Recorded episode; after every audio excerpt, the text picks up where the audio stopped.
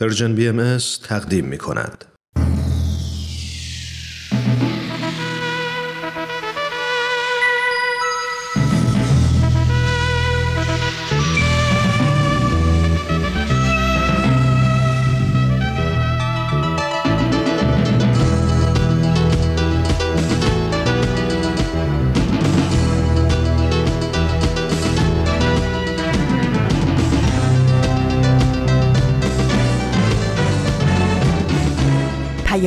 دوست.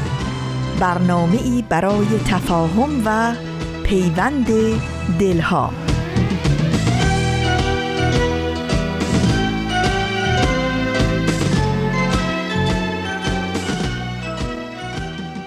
با درود به یکایی که شما شنوندگان عزیز رادیو پیام دوست.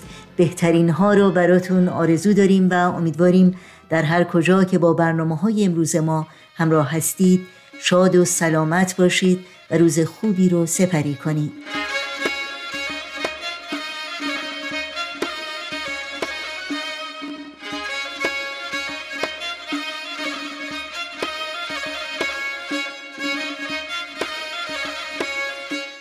نوشین هستم و همراه با همکارانم برنامه های این چهار شنبه یازدهم اسفند ماه از زمستان 1400 خورشیدی برابر با دوم ماه مارس 2022 میلادی رو تقدیم شما می‌کنیم.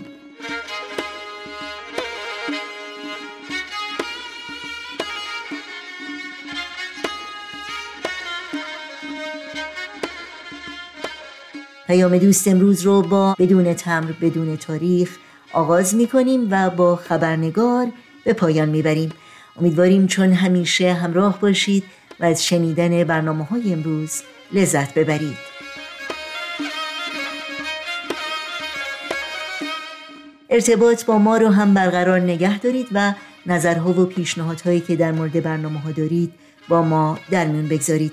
ایمیل آدرس ما هست info at persianbms.org شماره تلفن ما 001 703 671 828 828 و شماره ما در واتساپ هست 001 240 560 24 14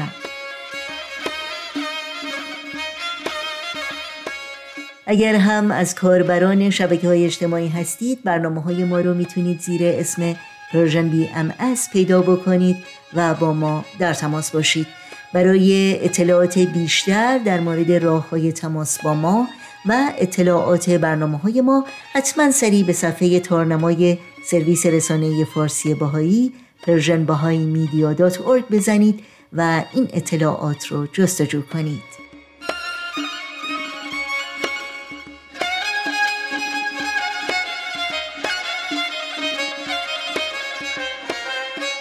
این صدا صدای رادیو پیام دوست. شما شنوندگان عزیز ما هستید.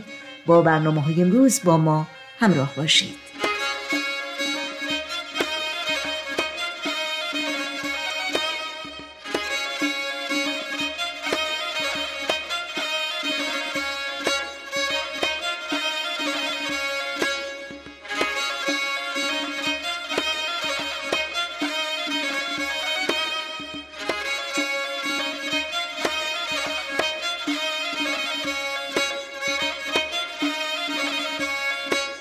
بدون تمر بدون تاریخ مجموعه است که شما شنوندگان عزیز با بخشهایی از اون روزهای پنج شنبه همراه بودید. از این هفته این برنامه روزهای چهار شنبه تقدیم شما خواهد شد. پس اگر آماده هستید با هم به بخش دیگری از این مجموعه گوش کنیم. دوستان نازنین سلام. امیدوارم حال دل همگیتون خوب باشه. چقدر خوشحالم که بعد از چند هفته دوباره با ادامه نامه های بدون تمر بدون تاریخ با شما همراه هستم. شاید تعدادی از شما عزیزان یادتون باشه که چندین و چند هفته قبل شنبه ها که به عنوان مجری برنامه در خدمتتون بودم و هستم خاطرات آقای دکتر یونس افروخته رو باهاتون به اشتراک میذاشتم. اما بعد از مشورتی که با دوستان و همکارانم داشتم به این نتیجه رسیدم که محتوای این گفتگوها بیشتر به سری جدید برنامه بدون تمر بدون تاریخ نزدیک است. به همین خاطر مرور اون خاطرات رو در حرفهای خودمونی روزهای شنبه متوقف کردم تا در یک فرصت مناسب در این مجموعه بگنجونم و ادامش بدم. و حالا اون فرصت مناسب فراهم شده. پس با من بهمن یزدانی همراه بشین و همراه بمونین در تقدیم نامه و نامه های جدید خطاب به عالی جناب دکتر یونس افروخته. تو این میونه راه عمر یک نگاهی پشت سرت بنداز بهمن. پشت سر. حرفای دلتو توی این نامه ها به اونها پر از یاد و خاطره ها و شادی ها ها و دستیابی ها از آثارشون. خیلی از اون آدم ها دیگه تو این دنیا زندگی نمی کنن. تأثیری که روی تو یا بشینی براشون نامه میشه اما در عالم خیال نامه تو می‌تونی اونها رو براشون بفرستی. نامه هایی بدون تمر بدون تاریخ.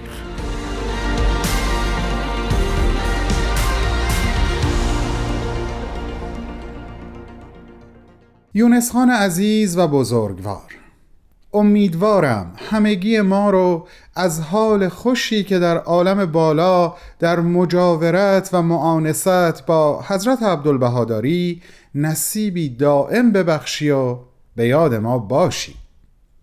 من و دوستانم مطمئن باش که خیلی وقتها به یادت هستیم و یقین دارم نوشتن این نامه و شاید نامه های بعدی و گفتگو با تو در رابطه با خاطرات بینظیرت این به یاد بودنها رو بیشتر و عمیقتر خواهد کرد. اگه خاطرت باشه وقتی شنبه ها از تو با عزیزانم در Persian BMS حرف می زدم به اونجا رسیدم که تو با دریافت یک تلگراف کوتاه و به ظاهر ساده از جانب حضرت عبدالبها همه زندگی مرفه خودت در تهران رو رها کردی و برای بار دوم به سوی عراضی مقدسه و به سوی حضرت عبدالبها رهسپار شدی. بعد از مدتی حکم حکومتی بر این مبنا صادر شد که مجددا حضرت عبدالبها در محدوده شهر عکا محبوس باشند. و تو جزو معدود دوستان صمیمی ایشون بودی که امکان حضور در این زندان زیبا رو در کنار حضرت عبدالبها پیدا کردی. تو برای من مستاق این بیت از لسان الغیب هستی یونس خان. حافظ از جور تو هاشا که بگرداند روی. من از آن روز که در بند تو ام آزادم.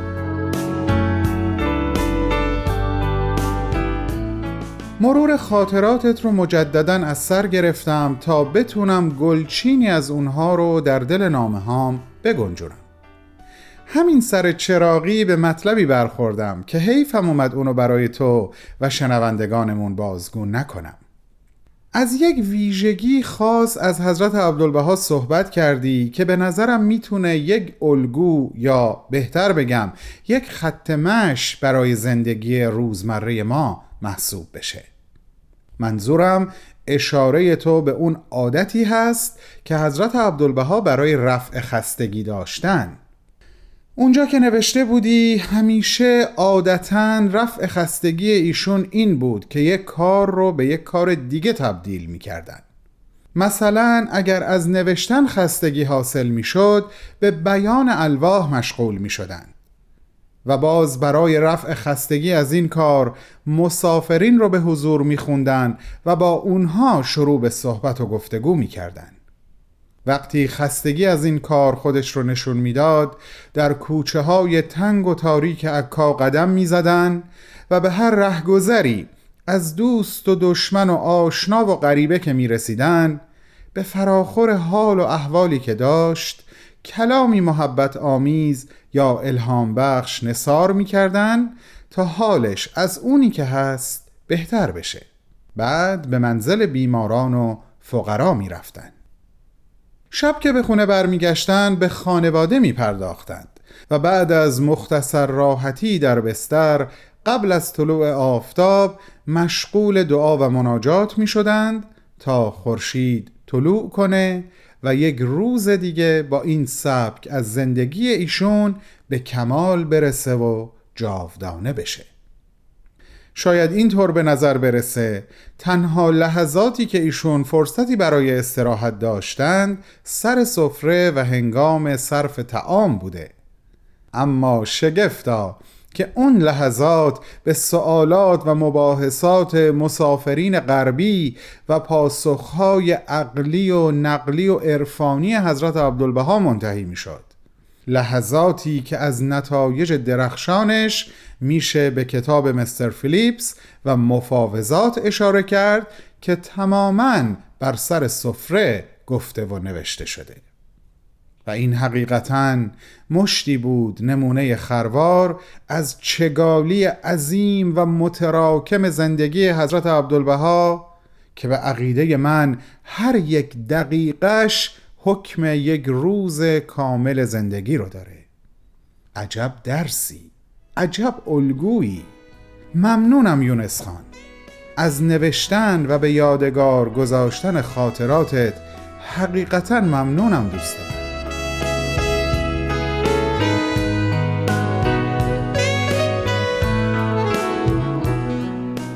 یک حقیقت بسیار مهم که هیچ وقت به نظرم نباید از حافظه عاطفی ما دور بشه این هست که اکثریت قریب به اتفاق این آثار که جوهره سرور و اساره سبکبالی و پرواز هستند درست در سختترین و پر امتحانترین دوران زندگی حضرت عبدالبها گفته یا نوشته شده.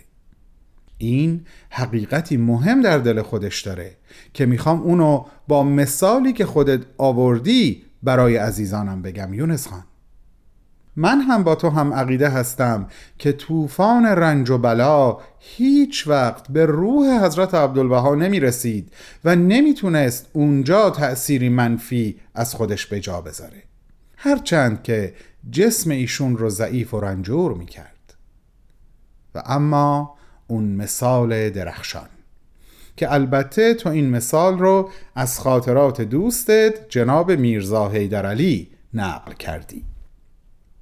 بعد از اون روز طوفانی و بارانی که حضرت عبدالبها با ایشون در کوچه پس کوچه های عکا قدم می زدن بعد از اینکه از شدت طوفان و رگبار کاسته شد مضمونا اینطور بیان می‌کنن که جناب میرزا دیدی چه باران شدیدی آمد؟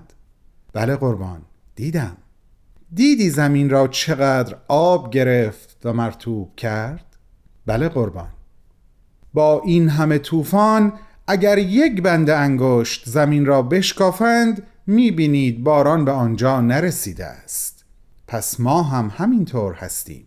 این باران بلا در وجود حقیقی ما تأثیری ندارد. وجود حقیقی. چقدر این عبارت دو کلمه ای جای فکر و جای کشف داره. اینطور نیست یونس خان؟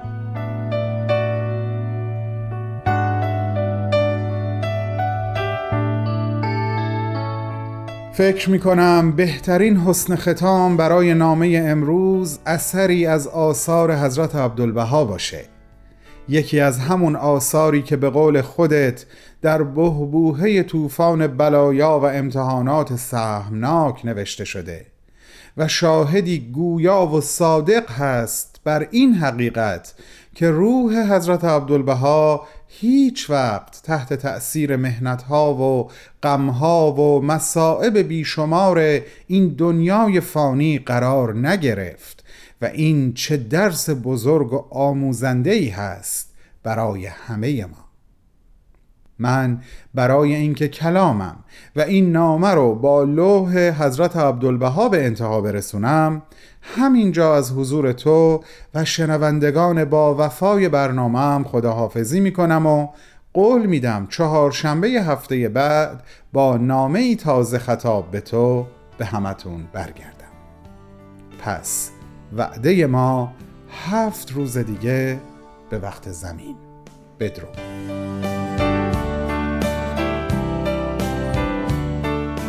هولا ای بنده حق همتی بنما و دامنی به کمر زن و قصد مقامی بلندتر از افلاک نما. ای بنده حق رخش سریع حاضر. میدان وسیع موجود.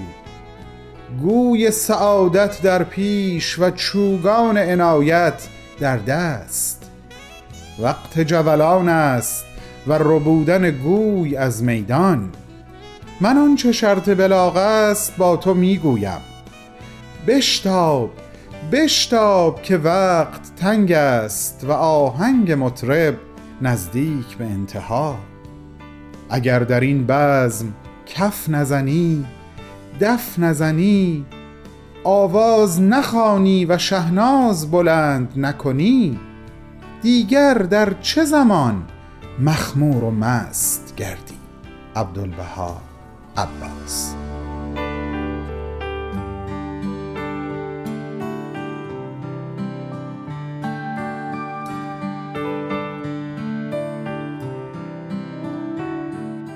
شما شنوندگان عزیز رادیو پیام دوست هستید و با برنامه بدون تمر بدون تاریخ همراه بودید. لینک این برنامه و همه برنامه های رادیو پیام دوست در شبکه های اجتماعی فیسبوک، یوتیوب، ساند کلاود، اینستاگرام و تلگرام زیر اسم بی ام در دسترس شماست. امیدواریم مشترک رسانه ما باشید و با برنامه های ما و اگر برنامه ها رو دوست داشتید به اونها امتیاز بدید و با دیگران هم به اشتراک بگذارید. آدرس تماس با ما در پیام رسانه تلگرام هست at persianbms contact.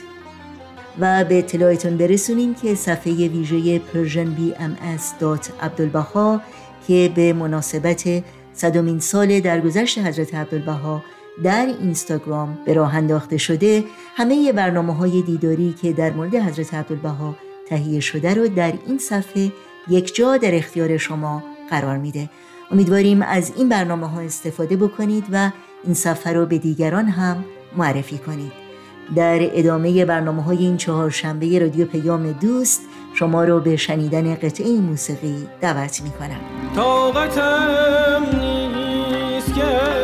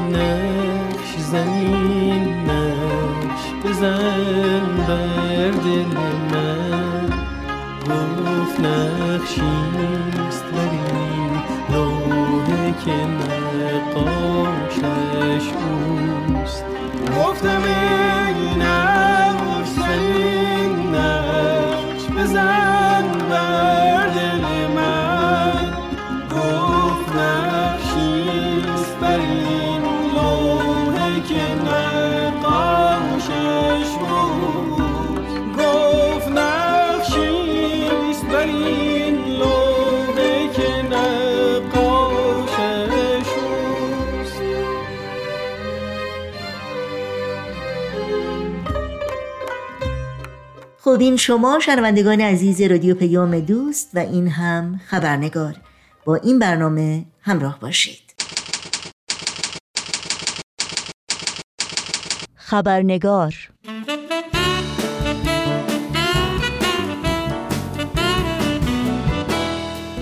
همراهان عزیز خبرنگار با خوش آمد به شما نوشین آگاهی هستم و خبرنگار این چهارشنبه رو تقدیم می کنم ما امروز اولین روز ماه سیام یا ماه روزه در آین باهایی است.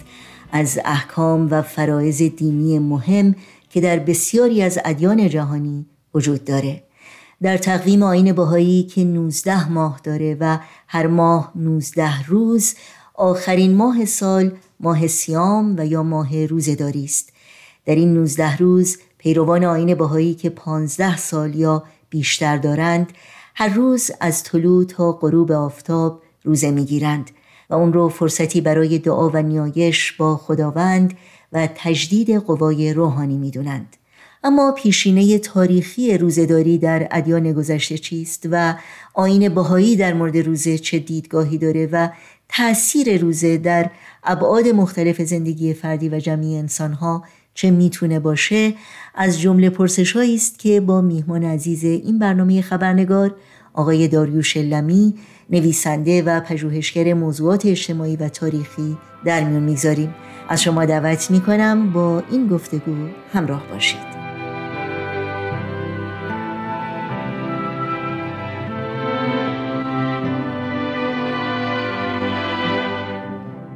آقای داریوش لمی به برنامه خبرنگار بسیار خوش آمدین و ممنونم که وقتتون رو در اختیار ما گذاشتید. بسیار خوشحال هستم که دقایقی در خدمت شما هستم. خیلی ممنونم. همونطور که می‌دونید جناب لمی امروز روز اول ماه روزه یا ماه سیام برای پیروان آین باهایی است. روزه در بسیاری از ادیان وجود داره. بنابراین اجازه بدین با این پرسش آغاز بکنیم که پیشینه تاریخی روزه در ادیان گذشته چی هست و اینکه چرا پیامبران هم در دوره ای از زندگیشون روزه گرفتند. در ابتدا باید عرض کنم که روزه یکی از ارکان بسیار مهم بسیاری از ادیان بوده و هستش و حتی برخی اوقات به عنوان برترین عبادات محسوب می شده یعنی دیانتی نیست فلواقع که درش عبادات مطرح باشه و در کنار اون روزه نقشی نداشته باشه. در ادیان گذشته روزه در زمانهای مختلف اون آین به طور متفاوتی مطرح شده. حتی واجب بودن و نبودن روزه برای پیروانشان همینطور مختلف بوده. مثلا در دیانت زرتشتی روزه نه تنها واجب نیست بلکه حتی من هم شده. و یا در آین بودایی بودایان عادی در چهار روز روزه می‌گیرند که در آن فقط مایعات می‌خورند نه غذای جامد. در یهودیت یک روز رو در سال روزه می‌گیرند به نام یوم کیپور. حضرت مسیح بعد از نزول روح القدس در سی سالگی چهل روز روزه گرفت. و روزه گرفتن مسیحیان هم شرایط و قوانین خاص و ثابتی نداره. و البته در فرقه های مختلف مسیحیت این تفاوت می‌کنه. باید اضافه کنم که مثلا در قرن دوم میلادی روزه گرفتن مسیحیان روز جمعه قبل از عید پاک متداول بوده و بعدا تغییر پیدا می‌کنه به چهل روز قبل از عید پاک و تغییرات زیاد دیگری که بعدا شاملش میشه. در دیانت اسلام آنچه که مشخص هست سی روز در سال در ماه مبارک رمضان روزه گرفته میشه. و در دیانت بابی باید اضافه کنم که سن روزه از یازده سالگی تا چهل و دو سالگی بوده و بعدا در دیانت بهایی در کتاب مستطاب اقدس عوض میشه از سن پانزده سالگی تا هفتاد سالگی. اجازه بفرمایید در مورد روزه گرفتن پیامبران چند نکته دیگری رو که ثبت شده خدمت شما عرض کنم. اول روزه در طول تاریخ به عنوان یکی از قدیمی ترین عبادت ها محسوب می شده و می نویسن که اولین کسی که در دنیا روزه گرفته حضرت آدم بوده. همینطور ما می‌دونیم که از موسی پیش از دریافت ده فرمان به مدت چهل روز روزه گرفتن و درباره حضرت محمد هم در برخی از منابع نوشتن که حضرت محمد هر ماه اول وسط و آخر ماه رو روزه می گرفتن نکته جالب اینجاست که حتی روزه برای اقوام و مردم بیدین هم ذکر شده. یعنی غیر متدینین هم روزه می گرفتن مانند مصریان قدیم و یا رومیان و یا یونانیان قدیم. که خود این نشانگر این است که روزه در فطرت انسان ریشه داره. و این یکی از دلایل اصلی روزه گرفتن پیامبران بوده. روزه گرفتن به عبارت دیگه عبادتی بوده که چه افراد بادی و یا افراد بیدین هم اون رو انجام می‌دادن. و ادیان کلا شکل و فرم و یا قاعده خاصی برای روزه گرفتن قائل شدن. در ضمن باید اضافه کنم که روزه در مواقع مواجه شدن با ناراحتی و اندوه غیر مترقبه هم در قدیم معمول بوده و همینطور بسیاری از شعرهای بزرگ ما هم در مورد روزه شعرهای زیادی گفتند. دیدگاه آین باهایی در مورد روزه چی هست؟ اگر ممکنه در این مورد کمی بیشتر برامون توضیح بدید. در پاسخ به سوال خوب شما اجازه بفرمایید که رجوع کنم به یکی از آثار از عبدالبها به نام لوح حکمت سیام لوحی است بسیار خواندنی و پر از مطلب همطور که از اسم لوح مشخص است بحث اصلی از عبدالبها در این اثر راجع به فلسفه روزه است. و پاسخ به این سوال است که چرا اصلا ما روزه می‌گیریم. آنچه که مسلم است این است که روزه موضوع ساده ای نیست و حکمت های زیادی درش است. از در این اثر سه مورد از مهمترین حکمت های روزه رو مطرح میفرماید. اولین حکمت یا فلسفه و یا علت روزه گرفتن تذکر یادآوری و تأسی از ایام و حالات پیامبران ذکر شده. میفرمایند که هر نفس صادقی چون محبوبی داشته باشد در هر حالتی که محبوب او باشد آرزوی آن حالت را می کند در ادامه میفرمان اگر محبوبش در حالت حزن باشد آرزوی حزن می کند اگر در حالت سرور باشد آرزوی سرور می کند اگر در حالت راحت باشد آرزوی راحت می‌کنه بعد در ادامه میفرمایند که حال چون در این ایام یعنی ایام روزه حضرت باب اکثر ایام روزه داشتند و حضرت الله از غذا و آب باز ماندند ما جهت تذکر و یادآوری آن ایام به آنها تأسی می‌کنیم و روزه می‌گیریم. همطوری که قبلا اشاره کردم تقریبا تمام پیامبران چنین دورانی رو گذراندن دیگه هست عبدالبها حکمت دوم رو اینطور توضیح میدن که یکی دیگه از علل روزه ترقیات معنوی است. به جهت ترقیات معنوی است. دقت میفرماید که اگر ما دو نکته را در نظر بگیریم یکی هدف و دیگری وسیله برای رسیدن به اون هدف از روزه رو وسیله می‌داند و هدف رو ترقیات معنوی. به عبارت دیگه روزه به خودی خود هدف نیست بلکه وسیله ای است برای رسیدن هدفی. و اون هدف در یک کلام همان ترقیات معنوی و یا ترقیات روحانی است. یعنی فیلواقع انسانی بهتر شدن است. چرا که انسان شدن یعنی ما با پتانسیال انسان شدن متولد میشیم و کم کم باید در مسیری قرار بگیریم که انسان بشویم. و زندگی مسیری است برای این یادگیری و روزه هم وسیله ای هست در این مسیر که انسان شدن رو به ما کمک کنه و از ما بتونه انسان بهتری بسازه. یعنی ترقی معنوی و اخلاقی پیدا کنیم. در این مسیر رقت قلب لازمه. خضوع و خشوع و فروتنی لازمه.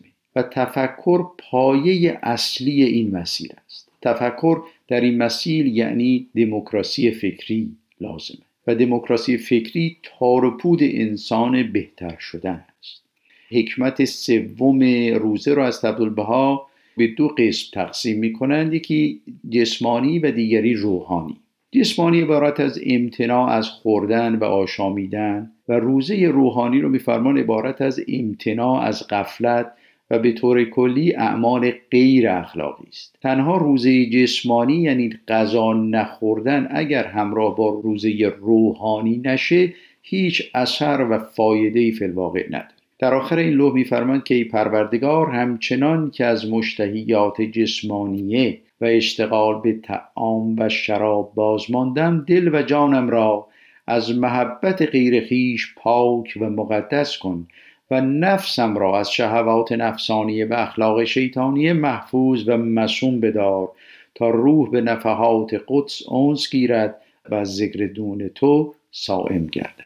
و روزه در زندگی فردی و جمعی ما چه تأثیری می‌تونه داشته باشه و این تاثیر چه ابعادی می‌تونه داشته باشه؟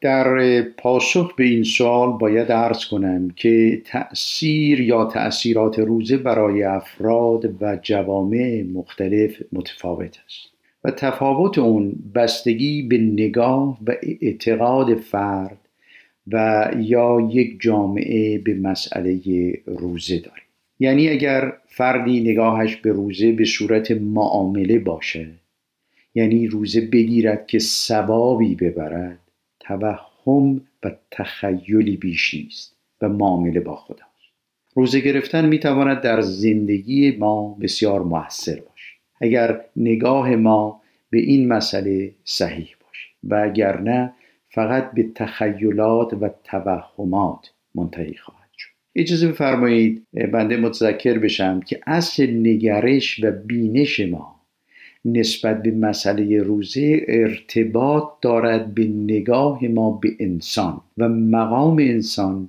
و ویژگی ها و خصائل انسانی این مسئله بسیار مهم است. اگر ما برای انسان شدن و انسان بهتری شدن ارزش قائل بشیم با اون رو هدف نهایی خودمون قرار بدیم روزه می‌تونه کمک و وسیله باشه در این مسیر. به عبارت دیگه در مسیر انسان بهتری شدن در طول سالها ما مواجه خواهیم شد به اینکه گرد و غباری بر روی انسان می نشینند و نیاز به تمیز کردن و یا پالایش دادن اون هست. یا به عبارت دیگه آنقدر به امور دنیا مشغولیم که چند سباهی لازم داریم که توقف کنیم تفکر کنیم تعمق کنیم و لاقل هر سالی نقش خودمون رو در نقشی زندگی بررسی کنیم. تا مطمئن بشیم که از مسیر اصلی خارج نشده باشیم و مادیات و همه چیز در جای خود قرار داده بشه و یادآور بشیم که مادیات وسیله هستند نه هدف. روزه می‌تواند بسیار موثر باشد اگر اون رو به صورت ایستادن و سوختگیری معنوی و اخلاقی تلقی کنیم. و این به اعتباری به اصطلاح تزکیه نفس هم مطرح شده. هنگامی که نگاه به وجدان و زمیر خود می کنیم آن ایام ایام روزه است. باید اضافه کنم که تأثیر روزه تأثیر از بعد اخلاقی است و اون زیر سوال بردن همه ارزش های زندگی است. اگر چنین کردیم و چنین نگاهی داشته باشیم البته موثر است. و الا به گمان بنده بیهودگی محض است و کسالت و پژمردگی روح است. و همین جهت اندیشیدن در این مسیر به گمان بنده خودش عبادت است. روزه یک عبادت فی متعالی است و در حقیقت یک ورزش روحانی است. همونطوری که بدن جسمانی ما نیاز به ورزش جسمانی داره ذهن و زمیر و روح ما هم نیاز به یک ورزش روحانی داره که همون روزه گرفتن. بدون اون رکود می‌کنیم افول می‌کنیم و از جهت اصلی نقشی زندگی حتی بدون اینکه متوجه بشیم خارج خواهیم شد. در یک کلام تأثیر روزه ابعاد زیادی داره که مختصرا اشاره کردم. بله خیلی ممنون. همونطور که می‌دونید حضرت بهاءالله دعاها و یا ادیه مخصوصی رو برای ایام روزه نازل کردند که مفاهیم روحانی و معنوی بسیار مهم و عمیقی رو در بر دارند. در مورد پاره ای از این ادیه و برخی از مفاهیمی که در اونها اومده اگر ممکنه مطالبی رو بفرمایید. به نظر بنده یکی از مفاهیم مهمی که در ادیه های با الله وجود داره ادیه های هست که با واژه رب شروع میشه مانند ای رب ترانی مقبلن الی که البته مثال های شبیه این بسیار زیاد است. واژه رب در اینجا که سرلوحه بسیاری از مناجات است با الله هست البته غیر از معنی خدا یا پروردگار معانی دیگری هم داره. یکی از معانی یک کلمه رب مربی هست یعنی تربیت کننده. اگر از این بود هم به مسئله نگاه کنیم می‌بینیم که از بالا در بسیاری از مواقع از طریق این دعاها و مناجات ها که نه تنها وسیله ای هستند برای راز و نیاز با پروردگار بلکه جنبه تعلیم و تربیتی هم دارند. به عبارت دیگه وقتی که ما مناجات می‌کنیم و می‌گوییم ای ربه غیر از خدا ما مربی خود رو هم مورد خطاب قرار میدیم. در ادامه مناجات وقتی ما بسیاری از آن کلمات و جملات رو می‌خونیم به اعتباری به ما یاد میدن که از خدا چه بخوایم و یا چه نخواهیم و چگونه فکر کنیم و بیاندیشیم. و مهمتر از همه چگونه انسانی باشیم. یعنی مناجات ها در بسیاری از مواقع بعد تربیتی دارند. به عنوان مثال میفرمایند اللهم انی اسالک بجمالک المشرق و ان تجعلنی فانیا اما اندی که اشاره به این است که از مهمترین خصلت های آدمی رو که می‌خواهند به ما یاد بدهند و ما رو با اون تربیت کنند و یا در ما اون خصلت رو پرورش بدن فانی بودن یا به عبارت دیگه تواضع و فروتنی. به گمان بنده این یکی از اساسی ترین و مهمترین صفاتی است که انسان بسیار به اون نیازمند است. اجازه بدید متذکر بشم که از بالا به عنوان پزشک روحانی برای علاج درد انسان که غرور و خود بزرگ است چنین نسخه تجویز کرده و ما برای اینکه بتونیم یک جامعه و دنیای بهتر و سعادتمندتری برای خود و دیگران بسازیم نیاز به چنین دارو و درمانی داریم که چرا که غرور فلواقع و تکبر و خود بزرگ بینی پله اول هر مشکلی در دنیا بوده و هست و پاسخ و داروی این درد تواضع است. از بالا در همین مسیر است که میفرمایند چون بهتری و برتری به میان آمد عالم خراب شد و ویران مشاهده کرد. خب ماه روزه با عید نوروز که عید سال نو در آین باهایی هم هست به پایان می‌رسه و در لوحی که به مناسبت روز نوروز از قلم حضرت بهاءالله نازل شده به نکته مهمی در مورد سیام یا روزه اشاره شده که مضمونش این هست که اگر رضای الهی باشه کسی که روزش رو شکسته در نزد خداوند در جرگه کسانی محسوب میشه که از آغاز خلقت روزه گرفتند و اگر رضای خداوند نباشه کسی که روزه گرفته از جمله کسانی به حساب میاد که از آب حیات محروم شده. تعبیر شخصی شما از این بیان حضرت بهاءالله چی هست؟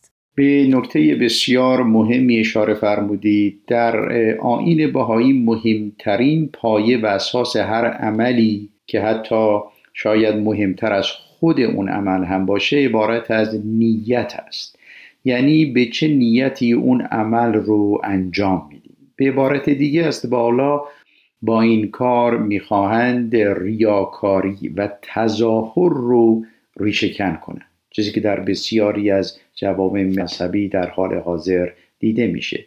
در این باره در بسیاری از آثار از بالا مثل کتاب مستطاب است نیز به ساراحت بحث شده. به این معنا که حتی باهایی شدن یک فرد به کلام نیست و یک پروسه هست و با خواندن یک آیه یک نفر باهایی یا مؤمن محسوب نمیشه بلکه تازه شروع کار است و پله اول این راه و یا این پروسه عمل است و تار و پود اون عمل عبارت از نیت خالص است. عمل خوب به خاطر پاداش و یا ترس از عواقب نمی‌تونه باشه و نیست. به عبارت دیگه با خدا نمی‌توانیم معامله کنیم با خدا نمی‌توانیم داد و ستد کنیم و بده و بستون داشته باشیم. تنها علت عمل ایمان به حق عشق به حق و عشق به انجام کار خوب است که اهمیت داره از دیدگاه از بالا در این صورت است که انتظاری در کار نیست. نمایش و ریا و تظاهری در کار نخواهد چون بحث از روزه گرفتن است فقط و فقط تنها درخواست از پروردگار در ایام روزه این است که این عمل یعنی روزه مورد رضایت و قبول حق قرار گیرد و بس. در اینجا میفرمند که حتی اگر شکستن روزه و افتار کردن قبل از ساعت مشخصی انجام بشه یعنی حتی قبل از غروب آفتاب هم ما افتار بکنیم ولی چون به دستور حق و از سر اطاعت و رضایت او این کار رو کردیم حتما این روزه نه تنها باطل نشده بلکه برای آن روز و بلکه برای ابدالآباد قبول و به حساب میاد. اجازه بنده به نکته مهم دیگری در اینجا اشاره کنم و اون این است که با تعمل و تعمق در آثار و مخصوصا ادعیه و مناجات از بالا جهان بینی و نگاه از بالا رو نسبت به انسان ویژگی ها و ارزش ها و خصلت های انسانی و جهان بینی رو ما می‌تونیم ببینیم که خارق العاده است. به عبارت دیگه مناجات ها جلوه ای از عمق اندیشه بهایی است نسبت به خود و ارزش های مهم انسانی. از بالا از طریق این مناجات ها هم کرامت انسانی رو گذاری می‌کنن و هم هدف و معنی عمیق و روحانی زندگی رو شفاف می‌کنن. مسلما این ادعیه یک بعد صحبت و نجوا با خدا هست ولی بعد دیگره اون جنبه پرورش و تعلیم و تربیتی داره که به اون اشاره کردم مناجات از بالا نشانگر فیلواقع جهانبینی ایشان است در مورد انسان و ارزش های انسانی. خیلی خیلی ممنونم جناب داریوش لمی واقعا لطف کردین و مطالب بسیار ارزنده ای رو با ما سهیم شدید. امیدوارم باز هم فرصتی دست بده که شما رو در این برنامه داشته باشیم. با تشکر از سوالات بسیار خوب شما و امیدوار هستم که روز خوبی در پیش داشته باشید. وقت شما هم خوش. خدا نگهدار. چشم جان هر زمان بیداری دگر می‌توان خود راز خود کن نهان تا یابی ز جانان نشان.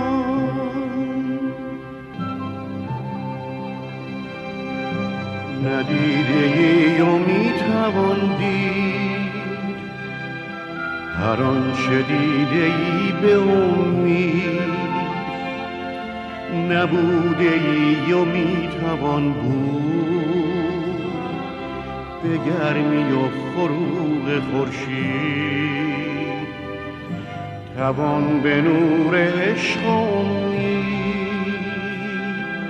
در آسمان دل درخشی توان چراغ خانه ای را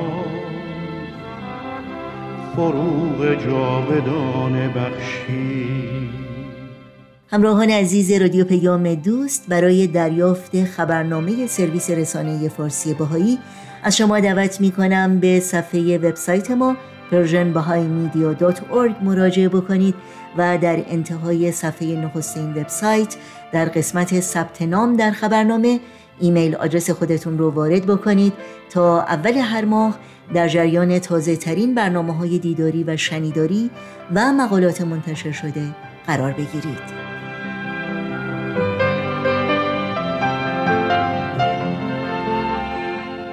به پایان برنامه های این چهارشنبه رادیو پیام دوست می‌رسیم. با این امید که شما برنامه های روزهای پنجشنبه ما که ویژه کودکان، والدین و مربیان هست رو از دست ندید و حتما اطلاع رسانی کنید. همراه با تمامی همکارانم همگی شما رو به خدا میسپاریم. تا روزی دیگر و برنامه دیگر شاد و پاینده و پیروز باشید.